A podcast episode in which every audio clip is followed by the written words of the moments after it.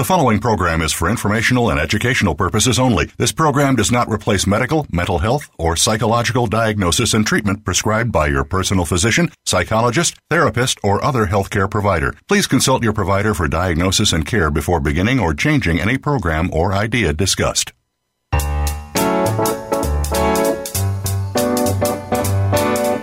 To Psych Up Live with your host, Dr. Suzanne Phillips. This is the show that brings you a psychological perspective on common and current life issues. Here is Dr. Suzanne Phillips. Welcome, I'm Suzanne Phillips. Thanks for joining me again on Psych Up Live. Nationally and internationally, people are exposed to violence on a daily basis. We read about it in the paper, we see it in the images of violence on TV and online. And too many people, and people we know and love, have been personally exposed to or have suffered from some form of violence in their lives. This show is going to address the prevention of violence. We are so fortunate to have as our guest experts Dr. Sherry Hamby and Dr. Victoria Banyard. They are professors and recognized researchers who have dedicated careers to the study of violence prevention and will be drawing upon their new book, an amazingly thorough and comprehensive book Strength Based Prevention for Violence and Public Health Problems. Dr. Sherry Hamby, who is a return guest to Psych Up Live, is a research professor of psychology at the University of the South and director of the Life Paths Research Center. She's founder and co chair of Resilience Con. She's an internationally recognized authority on victimization and trauma and is best known for her work in polyvictimization, resilience, and violence measurement. As a licensed psychologist, she's worked for more than 25 years on the problem of violence, and her research has led her to the publication of more than 200 articles and books.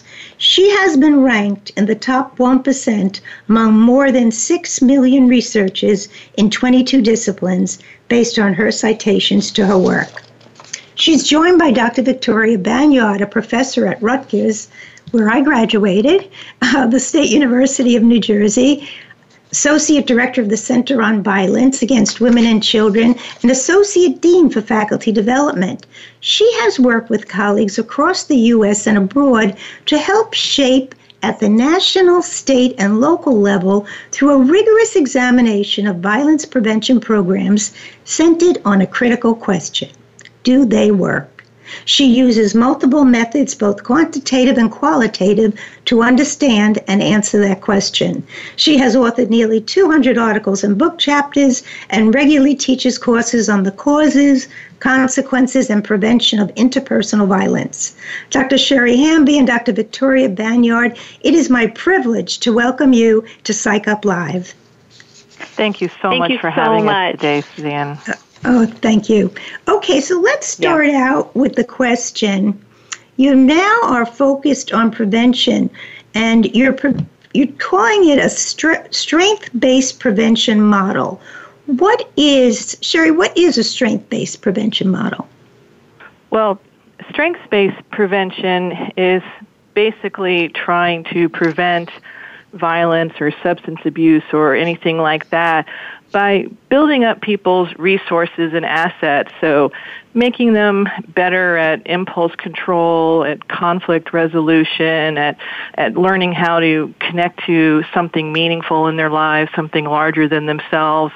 And it's kind of the opposite of a lot of mainstream prevention, which is probably you know most easily summed up by that like just say no to drugs mentality. This kind of admonishment programs that are you're sort of scolding people and telling them what to do and what not to do, instead of giving them the skills to lead thriving lives and, and stay away from the pitfalls that you know that all of us have to navigate.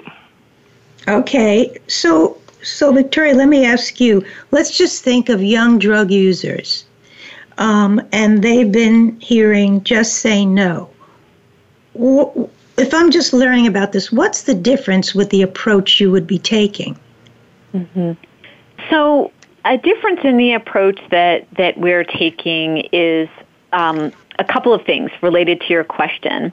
One is really trying to go upstream to really thinking about prevention. So before someone is making the cho- the choice to use substances and perhaps headed down the path of having some difficulties with that, but but really trying to take a prevention approach by um, by intervening earlier, if you will.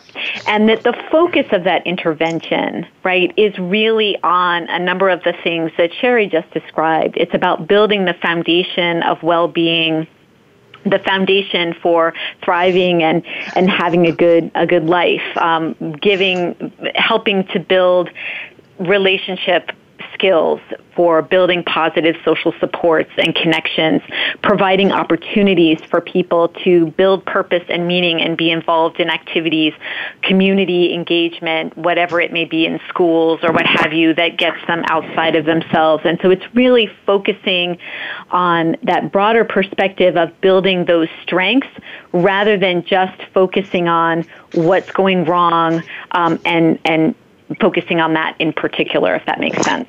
Okay. I think in one part of the book I read, you may never even mention at the beginning in a prevention program that we're going to talk about drugs or alcohol because you're much more interested in developing, as you say, the strengths. And I remember in your work, Sherry, in the resilience, that you did a show on the resilience portfolio model, the idea of having a whole portfolio with strengths. Now you're drawing on a similar idea of offering a prevention portfolio model, right? That's right. It, we are basing the prevention portfolio model on the resilience portfolio model, and it's really, uh, like Vicki said, just a, a shift in emphasis. So the basic idea behind the resilience portfolio model is that the, the way to overcome trauma is to help people increase their, their portfolio or their, their dosage of strength. So to, to put more good things in their lives and, you know, even people who have really high burdens of prior trauma exposure are able, you know, to put together really good lives. I mean, some of the most accomplished people in the in the world have, you know, really high burdens of trauma exposure.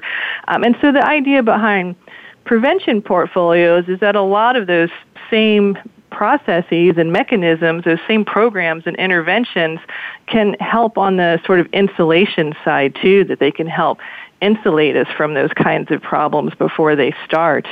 Um, although I would also say that I think another element that, that Vicki was touching on is that you know, it's really kind of a different way of thinking about how problems emerge and, you know, and how people end up on the, the path to addiction or perpetration or whatever the case may be. And so the example I give a lot, um, you know, is with opioid abuse. And a lot of times people think, well, the way to not become addicted to opioids is just to like stay away from them forever but that's not really a very good model of who becomes addicted to opioids and who doesn't at all. So I can take myself as an example. So I've had uh, two C-sections when my children were born and I've had two root canals and when I was much younger I had my wisdom teeth out and and after all of those I was uh, prescribed opiate painkillers for coping with those surgical procedures. And I'm not addicted to opioids. And so, you know, a lot of substance abuse problems, just, you know, substance abuse programs just assume that the way to stop substance abuse from happening is like full on abstinence. But uh, you know, but for a lot of people are going to, um, you know, get prescribed some of these things over the years. Most people are going to at least experiment with alcohol, and you know, very high percentages experiment with marijuana. And of course, now marijuana is legal in very, many states and mm-hmm. growing numbers of states, and our our programs haven't really caught up to any of that. So there's actually a lot of people who use different kinds of substances but don't progress to addiction and we don't we need to focus more on figuring out those processes and figuring out what those people are doing. And I think that it's the skills that we're talking about is that you know I didn't stay on those opioids because I had I mean I babies to take care of or you know projects to get back to. I mean there were other things in my life that motivated me to uh, to get back on track. You know even though i mean i do have a fair amount of substance abuse among my greater network of relatives, and so you might even say I might be uh, biologically at relative risk, but you know I still was able to shift because of the the other things that were happening in my life. Hmm. Well, let's take a step back and going right on that. So, if you, for instance, had an emotional regulation problem, you might have had some relief from that opioid after the dentist that you didn't ever have before, which might prime you to look for it again. Even as I say this, I want our listeners to know that I just used emotional regulation because, and I'm going to ask Vicki if you would explain this. The prevention strengths, the strength-based preventions, tell me if this is right, really focus on or make use of three components that, that they address for people. Could you talk about that, Victoria? It lends itself to what Sherry was saying. Mm-hmm. Sure, sure. So building from the resilience portfolio model into the prevention portfolio model, as Sherry was saying, in our research on the model, um, we really were able to sort of distill down or group the strengths that people told us about in hundreds of interviews as well as thousands of surveys um, into three buckets, if you will, or three types of strengths. Um, regulatory, interpersonal, and meaning making, and I'll I'll talk about each of them in turn. And so, regulatory strengths are what you're talking about in terms of um, emotion regulation, which is which is about you know how do you help yourself feel better after something stressful happens or you have a negative experience, how do you bounce back from negative emotion? To what extent, how do you deal with, with stress, with conflict inside yourself, right? Um, that way that you, you, you know, emotions just are, right? They aren't good or bad. Um, it's what we do with them, but it's also, you know, how do we um, cope with those when they come up for us? And so those regulatory strengths are, are really, really about that. A second piece is interpersonal strengths, which is about those relationship resources, social supports, and the skills for those connections. So Sherry alluded earlier to talking about conflict resolution kinds of skills, friendship forming skills, those sorts of things. And then also a, a bucket or a third category, which I think does not get nearly enough attention, which is this idea of meaning making strengths, which are really not just about an individual's sense of purpose, but really about their connection to something outside themselves, whether it's through involvement in volunteering or mentoring or um, taking care of a family member Um, you know, there are all kinds of things that sort of get people outside themselves. And the idea is really that strengths can come from all of these these different potential resources and, and assets. And I would say that the two key things about the prevention portfolio model when we talk about those categories that I think are, are really important and that, that we try to bring out more in the book is that one is that, that these are not just determined by an individual. I think in psychology we get very focused on individuals, and so we can think about regulatory strengths as something that a person has inside them or not. And in the book, we also really explore a lot of the research that talks about how circumstances and context outside of individuals also can contribute to those regulatory strengths. We mm-hmm. think about, for example, interesting research that's been done about connections to nature, forest bathing, going out, being in a park, right? And that that can help with emotion regulation. So in the book and in the model, we, we want to, and I, I would want your listeners to know that we're really also talking about context outside of individuals. This is not just about what's happening inside the person. And the other piece is really that emphasis on the word portfolio, right? Which is that n- none of these three buckets are one magic bullet, right? That it's really, as Sherry was saying before, about dose, about the variety of strengths that you may have um, that you can draw upon, um, and that we were really trying to expand that toolkit, if you will, for people in our prevention model. Mm-hmm. So if I'm a, I remember one man who I worked with 20 years ago. He was an immigrant, and the one strength he had was um, basketball. So he took a basketball. He went. He took his basketball and he just went to the local courts and stood there. And he stood there for a few days until someone asked him in to a game. I think it was around 13 at the time. And he, he didn't know the language. He began to play. And so one of the things that a kid like that had, and he did very well, but he is that he, he was able to use his his physical skill, his basketball um, uh, skills, and that put him in an interpersonal group of kids, very different from some of the other groups in that neighborhood.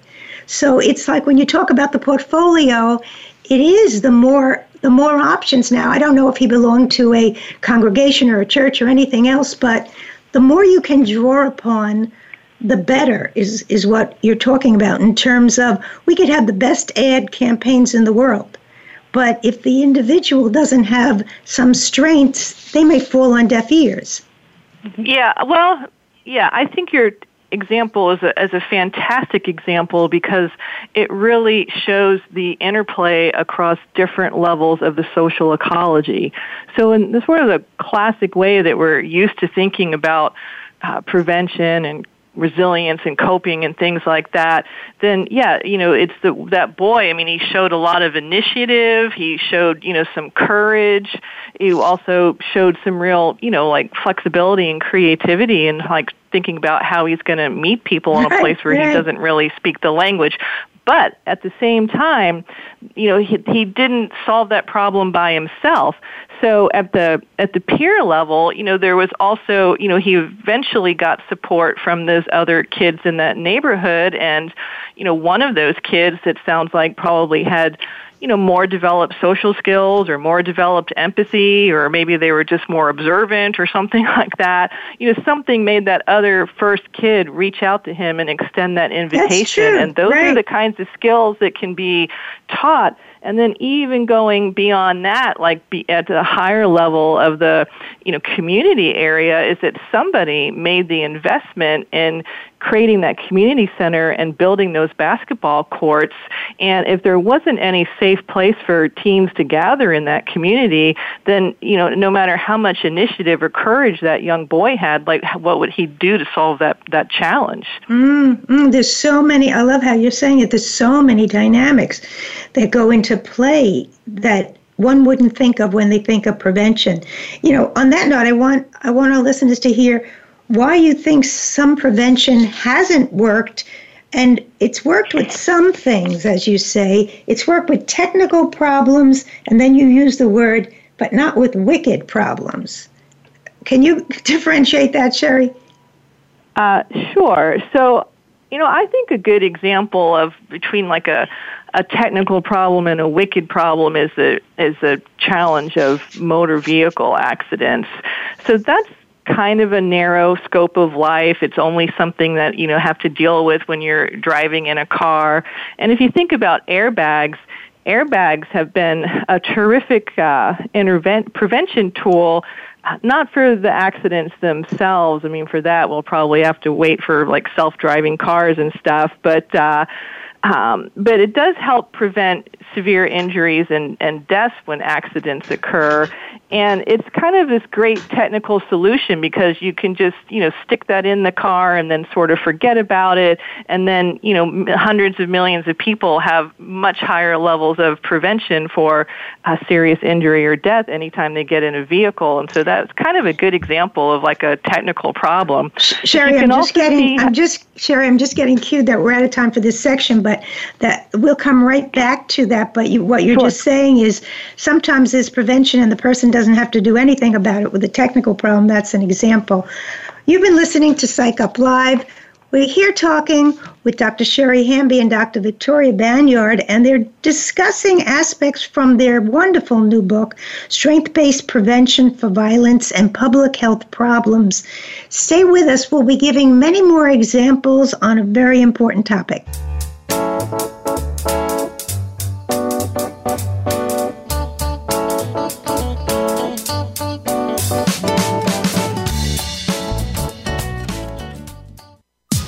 Streaming live. The leader in Internet talk radio. VoiceAmerica.com.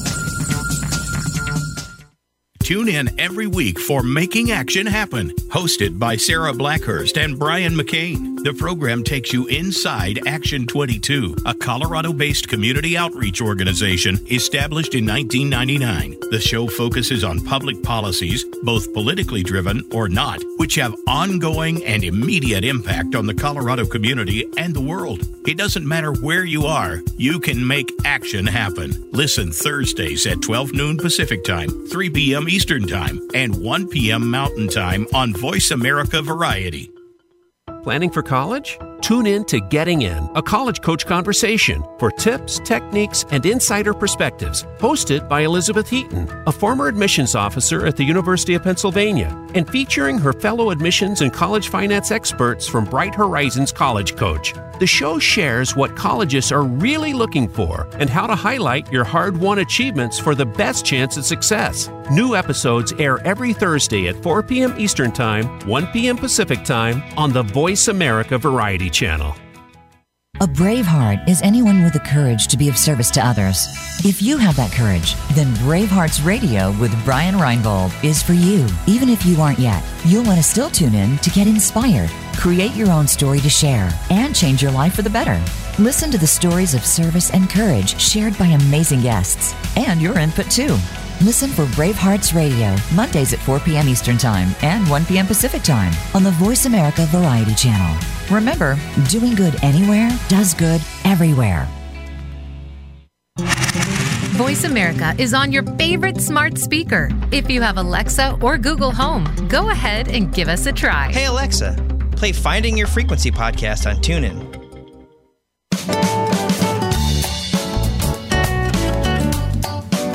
You are listening to Psych Up Live. Join in our conversation today by calling Dr. Suzanne Phillips or her guest at 1 866 472 5788. That's 1 866 472 5788. You may also send an email to radiohostphillips at gmail.com. Now, back to Psych Up Live. Welcome back to Psych Up Live. Um, we are Dr. Sherry Hamby and Dr. Victoria Banyard, and we were just differentiating, Dr. Hamby was differentiating.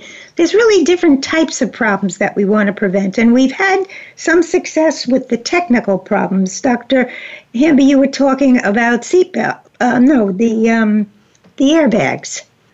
Right. Well, and I think that you can use the airbag example to uh, to see how a problem can become wicked too, because one thing that occasionally happens is that a suicidal driver will intentionally disable that airbag. And so something that most of us probably never think about and is there, you know, watching out for us without, you know, us having to actually do anything about it. So it can be very passive prevention when these other sorts of, of forces of you know people uh, you know purposely trying to harm themselves or you know or maybe they're bringing in all these other problems. Maybe they've been victimized or maybe they have addiction problems or they're under terrible financial strain or whatever the case may be.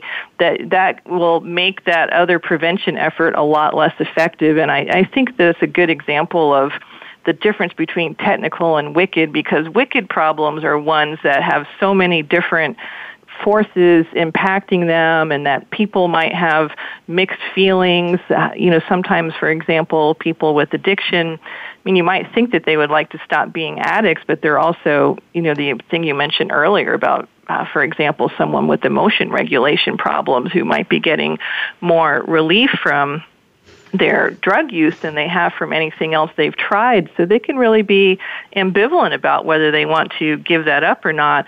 That's what makes a problem wicked is when there's not any really easy, obvious answer and that, you know, there's pros and cons to almost any choice that you can make.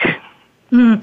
It's interesting. I want my listeners to know that I asked my guests why they chose the word wicked, and they did not choose the word wicked. It comes from another uh, some other research, but I guess what it's it's it's wicked is meant to imply complicated, painful, and destructive in some way, and we know people suffer with that, and it's that's what we're trying to think about. How do we how do we use strengths to in some way a strength-based program to to lend itself to some prevention T- tell us why you feel there are pro- the, the formal programs or many of the programs that have been direct, supposedly directed toward bullying, violence, etc., have not worked.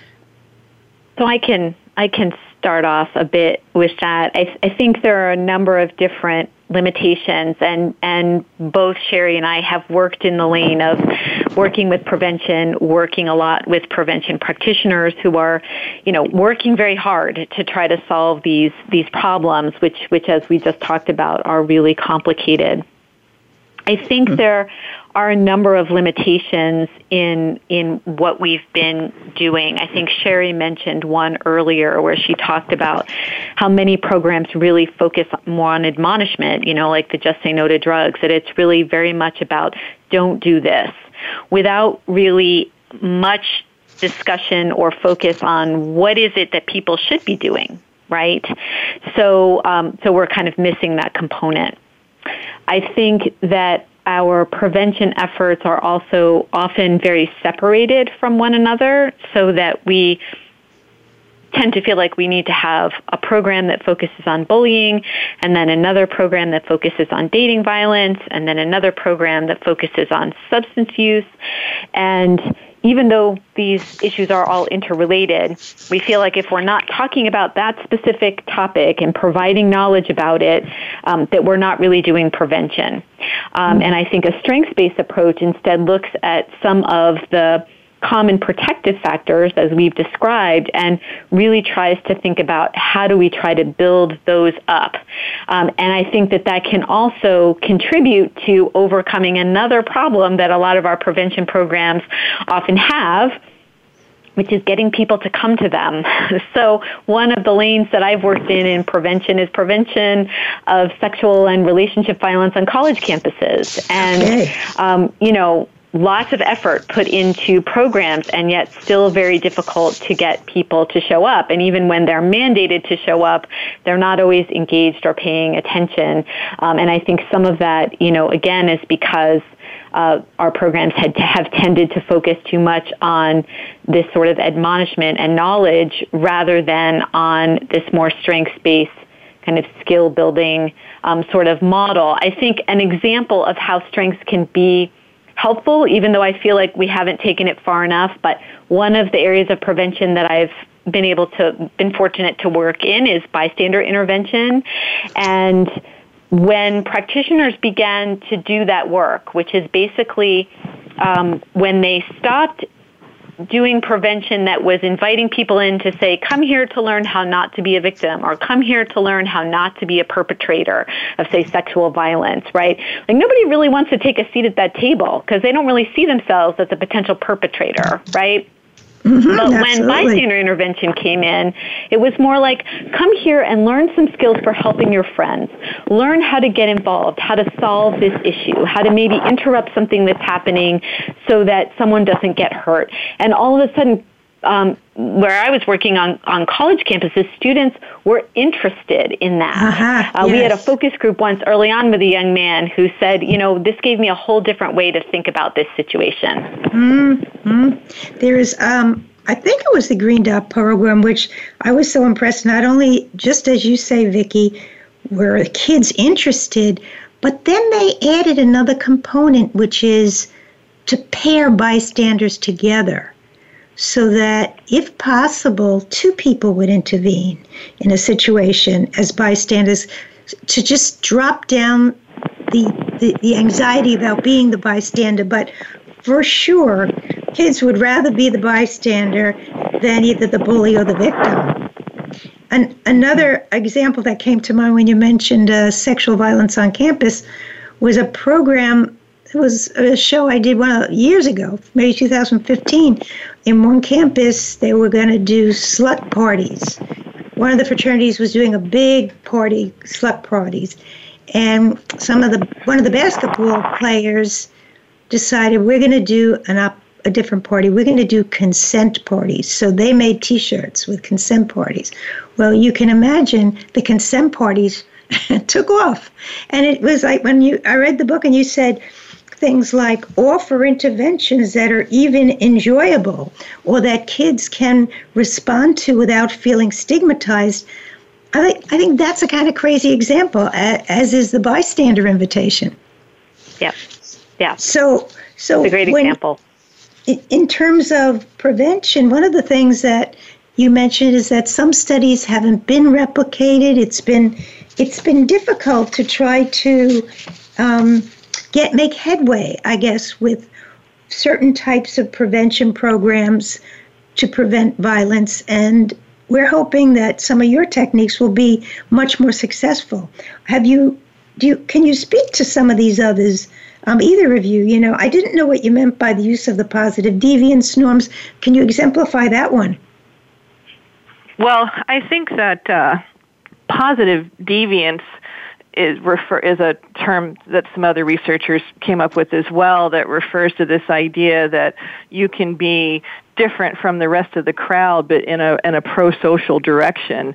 So again uh, like going back to the example of the young boy at the uh, community center uh, you know that first child that reached out to him and invited him to join a game, that would be an example of positive deviance. Oh, so, you know, good, none of the other okay. kids were really doing anything wrong. I mean, they weren't picking on him yeah, or, ex- you know, but they, but right, but they didn't take that extra Mm-hmm. you know positive step towards him either and so uh, so i think trying to learn how to promote that i mean there's lots of different ways to to do that i mean you can just help practice those kinds of social skills or i, I think the consent parties idea that you just mentioned is a terrific example of you know again you know working not just on individuals but at that broader layer of the social ecology and and sending the message that this is the culture here that we get consent and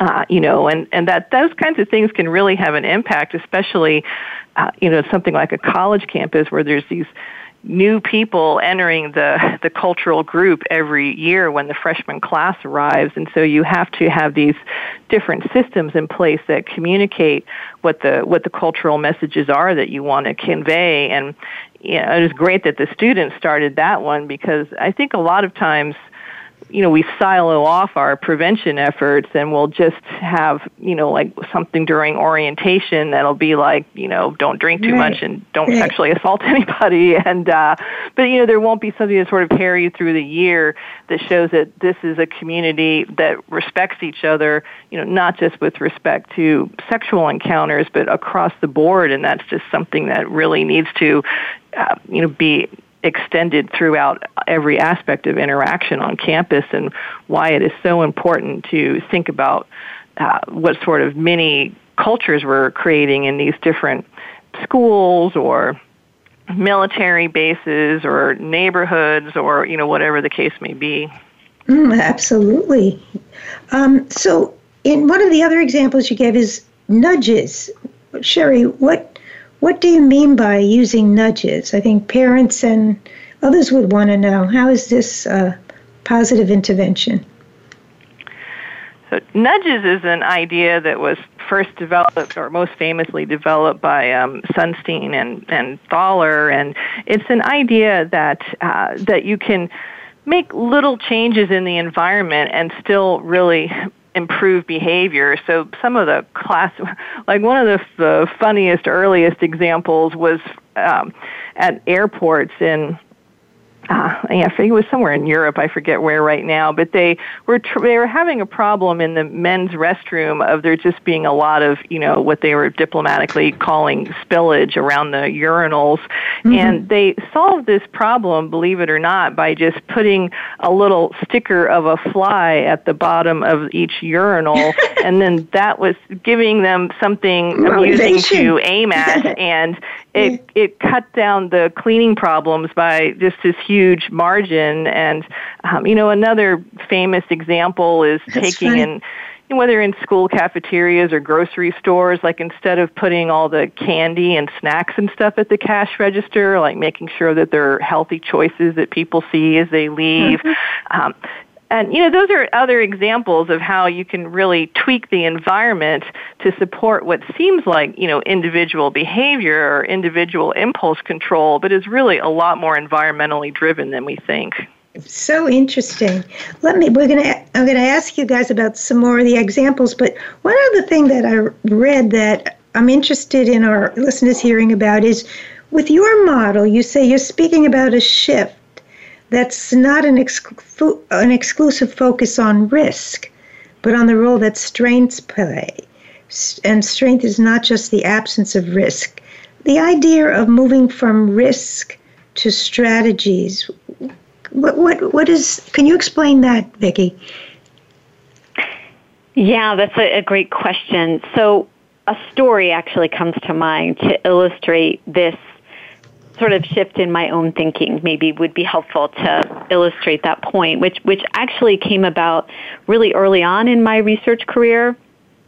And I was really interested in studying coping and coping with stress. And I, I did a study that was focused on families who were dealing with homelessness. And, you know, that's obviously a, a, a huge issue that a family mm. would have to deal with, with a, right. a lot of, you know, negative stressors and, and, and so of course, when you read all about it and the research that was about it was, you know, very much trying to document the hardship that this caused. And, um, but we wanted to do something a little bit different in our study. And so we got the idea to begin the interviews by asking, and I was interviewing the parents, to start by talking about their strengths. So we started the interview with, so tell me what you like about yourself. Tell me about something that you do well. And the very first interview that I did was with a mother um, in a shelter for families. And this question just stopped her cold, right? She was just paused and looked at me and said, oh my gosh, no one's ever asked me that. Interesting. And and then and then she proceeded to not surprisingly right given what we now know about resilience to talk for quite a while about a whole variety of things that she was doing well. Um, and that she liked about herself. And that was just this moment of, wow, just by asking a different kind of question, you help people reflect on different aspects of themselves and how infrequently we actually do that. And so that really is, is for me, part of that reframe about how we start by asking different questions and offering different kinds of skill building in prevention. That we start by asking that question about strengths and assuming that we're going to find them. Well, from from the first minute of that conversation after your question, her definition of self to self and in your eyes was of somebody who had strengths. So you, know, you start out by allowing her to embrace a positive definition of self rather than an embarrassed or or shameful definition of self as a mom in a homeless you know center. It's a, it's fabulous. It's it's so small and so big. Mm-hmm. yeah. It, um, and it's how people believe how people believe their own sense of self. I mean i think that's why i love the idea of the strength portfolio um, in terms of giving people almost the strength to be able to, you say one of the focuses of your book is to focus not on what they should not be doing, but on what they should be doing. And if you're sort of engaged with a more positive view of self, the chance of doing something is, is going to increase. Mm-hmm. Yeah. So, somebody's moving. I'm not sure. Um, but I'm, I'm hearing it on my end. Um, so let's let's go back for a minute because I think some of these other examples of positive interventions, just even as that one, um, are important for people to hear. Um, what is how do you use gamification as a prevention of violence? So Gamification is another relatively new idea that we think has really exciting potential. And I'm sure almost everybody listening is familiar with that in some way. So, for example, I wear a, a Fitbit that keeps track of my right. steps during the day, right? So that's a great example of gamification because whenever I hit my goal, it, you know, it it buzzes and it does little fireworks and it's like yay you hit your goal and uh, uh, mm. you know and so it's just basically trying to use the principles that have been developed in in video games essentially to try to promote the kinds of behaviors that we want to see um, you can do this in classroom settings so sometimes people will um, you know kids can work for get points to work for stickers or small prizes or an extra 15 minutes of recess. I mean, it doesn't have to really cost anything to implement. We're going to have to st- stop at that point. We'll, we'll just hold that point. But that Fitbit's a great example of it. We've been told that was she was talking. Um, Dr. Hamby was talking about the use of gamification for prevention measures. These are what people can do rather than what they don't do. You've been listening to Psych Up Live. We're talking with Dr. Sherry Hamby and Dr. Banyard, and they're drawing wonderful examples from their new book, Strength Based Prevention for Violence and Public Health Problems. Stay with us. We'll be right back.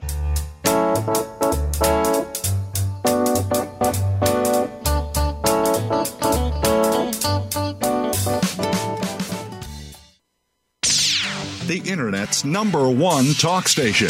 Number one talk station. VoiceAmerica.com.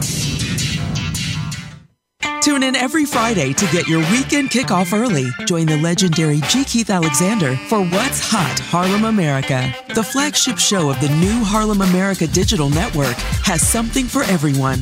From the latest in entertainment to empowerment, health and wellness, and more, we'll bring you a variety of fresh viewpoints, voices, and ideas. What's Hot Harlem America with G. Keith Alexander can be heard every Friday at 1 p.m. in New York and 10 a.m. Pacific Time on the Voice America Variety Channel. Listen for Go to Health Radio featuring host Jonathan Marks and health experts from around the world who bring evidence based education from Western, alternative, and holistic practices. We bring together you, seeking relevant and proven information for your healthcare needs, and reputable healthcare experts and companies who offer quality education for your benefit. Monthly, we also share continuing education for medical professionals. Listen live every Wednesday at 12 noon Pacific Time and 3 p.m. Eastern Time on Voice America Variety. Are you ready for a shakeup in your online entertainment? Then listen for the Information Edge with Darren Yancey. It's time to take a fresh look at the politics of our economy and its impact on you. Darren and his guests will explain these rights, legislation, and observations in sectors that affect people around the world every day. Imagine a podcast that makes you stop and think. That's the Information Edge. Tune in every Wednesday afternoon at 4 p.m. Eastern Time, 3 p.m. Central, and 1 p.m. Pacific Time on the Voice America Variety Channel. Become our friend on Facebook. Post your thoughts about our shows and network on our timeline. Visit facebook.com forward slash voice America.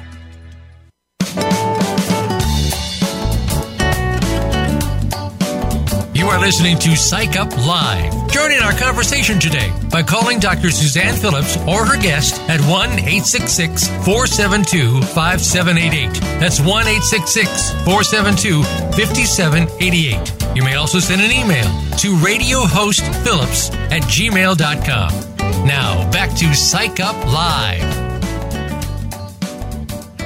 Welcome back to Psych Up Live. Um, in this final s- segment, it, it occurs to us that one aspect of prevention on everyone's mind, and we can't you can't really think of it without thinking of violence in some ways, but we're all very much keyed in on prevention of the spread of the pandemic and the spread of COVID.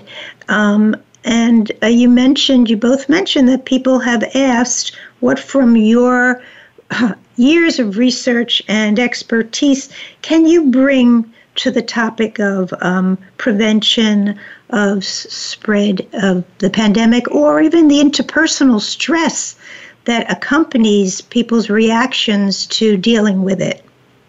Sherry? Yeah, we have. There it is, of course, a huge amount of interest in you know prevention with respect to the pandemic right now, and you know I think that this strengths-based approach is really the the best way to approach the challenges there too. Uh, so, you know, for example, with thinking at the social ecological level, so thinking in terms of the environment, you know, I think that um, you know, I know people, some people don't really like them, but I think, you know, mask mandates and things like that are, are they're, they're definitely going to lead to more mask wearing than leaving it up to individual behavior. And, uh, you know, we have one here on campus and, you know, although, you know, the faculty and the administration and the staff, you know, grumble about it just as much as the students, you know, the fact that it's not really been left as an individual choice does mean that most of the time, you know, it's just when you're indoors, you know, that when you're indoors that you will see people wearing masks. Uh, you know, I think that there are environmental things. I've seen more and more stuff in the media about how people need to start shifting towards focusing on ventilation and as we deal with this on a long-term level mm. that we mm-hmm. still tend to focus too much on individual behaviors and that each, you know, every single one of the 7 billion plus of us is going to have to do the right thing like 100% of the time. I mean, that is not a realistic plan for preventing the spread of a disease mm-hmm. like this. So, yeah, thinking about uh, you know creating different kinds of spaces. I mean, here there's been a lot of effort to you know rearrange rooms and change the environment. Mm-hmm. Um, you know, and then another factor that we talk about a lot is you know, leveraging influencers. And so there's no question that, uh, you know, some of the people who have been, you know, giving voice to vaccine skepticism and, and stuff like that have, have, you know, amplified the problem of people not taking, you know, well tested, you know, I mean, some of the most miraculous and amazing science and medicine that's ever been done in such a rapid pace. I mean, it's practically a miracle. And, mm. um, you know, and it's a it's a shame that we're not doing a better job of you know amplifying those voices that are pro safety and pro public health and uh, so you know those are the kinds of things that we need to be thinking about in terms of the pandemic.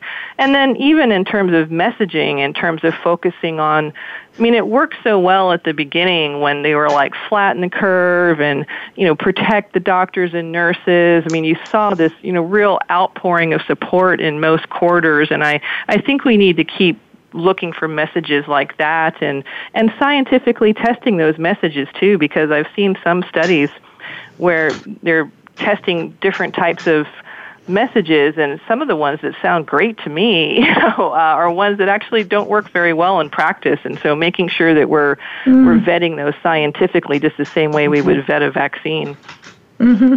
Right. Yeah, yeah. And I think if I could just add to that, sure. another piece that, that we talk about in the book and that's relevant to Sherry, what you've been saying as well is, is that I think a lot of times we rely a lot on people coming to prevention. So we rely a lot on trying to entice people to come over here and go to this program. And I think one of the other things that really has been happening during the pandemic is whether it's testing or whether it's vaccines, it's about mobile units, it's about getting things on street corners, bringing resources directly to where people live and work, rather than constantly having this view of prevention that somehow we need to get people over here to come to us to do some prevention work. We need to bring it into where people are, are living and working and playing. And I think I think that has also been um, very much a direction that a lot of communities have needed to go in in in this work. Absolutely. And the other thing that it makes me think of over all these two years is how many of my patients who are elderly and would not have been able to find uh, the way to get the vaccine it's like indirectly hubs of young, brilliant college kids and graduates of college. They made appointments for elderly people. Family members were taken care of, neighbors were taken care of. So, in terms of the interpersonal power behind prevention. It was so heartwarming to me to hear. Someone just recently said she just can't get a booster. She can't she can't do it. Then today she told me, you know what, I got a booster. A friend called and said there was an open setting at the university where you can go. Those type of things are the subtle but the really powerful in prevention in terms of people connection. Yeah, that's a terrific example. I mean, I think Vicki makes a fantastic point that it's just really, uh, you know, ridiculously hard, even though it might not seem that challenging to some of us who, you know, I work mostly at my desk and so yeah. I'm online all day. And so for me to like go to a website and scroll down and find an appointment, I mean, it's a little bit of a hassle. Uh, but for a lot of people, that is a major obstacle to getting a vaccine. And we should absolutely be encouraging people more to just walk in whenever or like mm-hmm. Vicki said, um, you know, going around with mobile units. I mean, we should be visiting every business in the whole country that has more than I don't know, I mean, 50 employees maybe, and just park setting up in their parking lot and just mm-hmm. making it available to them. And we just should be. We we don't appreciate that how many obstacles we are really throwing in front of people doing the right thing. Yeah. So we're just about out of time. I did want our listeners to know you mention in the book um, issues of culture and how they affect resilience. And I'm just going to read to our listeners one of the things that Sherry and Vicki write in the book, and that is the importance of dealing with and recognizing the untapped wisdom of marginalized communities when you're thinking about prevention of violence and the importance of accounting for culture. I wanted to give each of you an opportunity to share a take home message about violence prevention and strength based prevention uh, before we end. Vicki, do you want to start? Sure. I think my one closing sentence would be like the story I told a little bit earlier is to is to look for strengths, ask about them, and assume you will find them, um, and then you will. Terrific, Sherry. Uh, you know, I will close with a quote from someone who was in one of my focus groups several years ago that really helped put me on this track to shifting the way I thought about prevention is that she's like, you know, it's way more thrilling to think about how we can succeed in thriving relationships than it is to, you know, be told that we should be worried about getting abused. And, uh, you know, I just think, thinking, you know, she's put it more pithily than, than, than I could about like what we need to do to really promote people having happy and fulfilling lives. It's terrific. It's that positive focus. I want to thank both of you for your years and years of work um, uh, on resilience, and you're in the field working with prevention of violence. I think we all owe you so much gratitude for the work you've done and your book. Where can people buy or find and order Strength Based Prevention of Violence and Public Health Problems? Where is the book available? So thank you, you so much for having us on your show. Um, people can find the book on Amazon. It's also available from the publisher, which is the American Psychological Association. Just really appreciate the opportunity, Suzanne. Okay, and if someone wanted to reach out to you, Vicki, how could they do that? Is the best way to reach me, I'm I'm at Rutgers on email. Yep. Okay. School of Social Work. How about you, Sherry?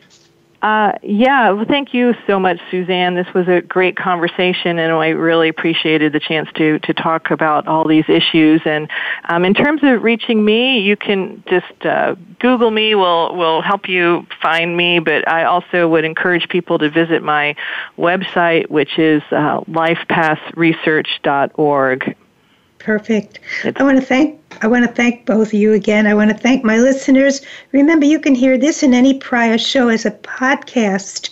This will be a podcast by 6 p.m. tonight, not only on my site, but on every platform iTunes, Stitcher, Apple, Amazon, Spotify, whatever you use to hear podcasts Psych Up Live is there, and this show will be available. Remember to drop me a comment or a question at radiohostphillips at gmail.com.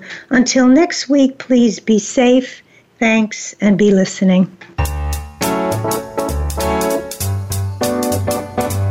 Thank you for tuning in to Psych Up Live. Please join Dr. Suzanne Phillips for another edition of our programming next Thursday at 11 a.m. Pacific Time, 2 p.m. Eastern Time on the Voice America Variety Channel. Until then, be well and be listening.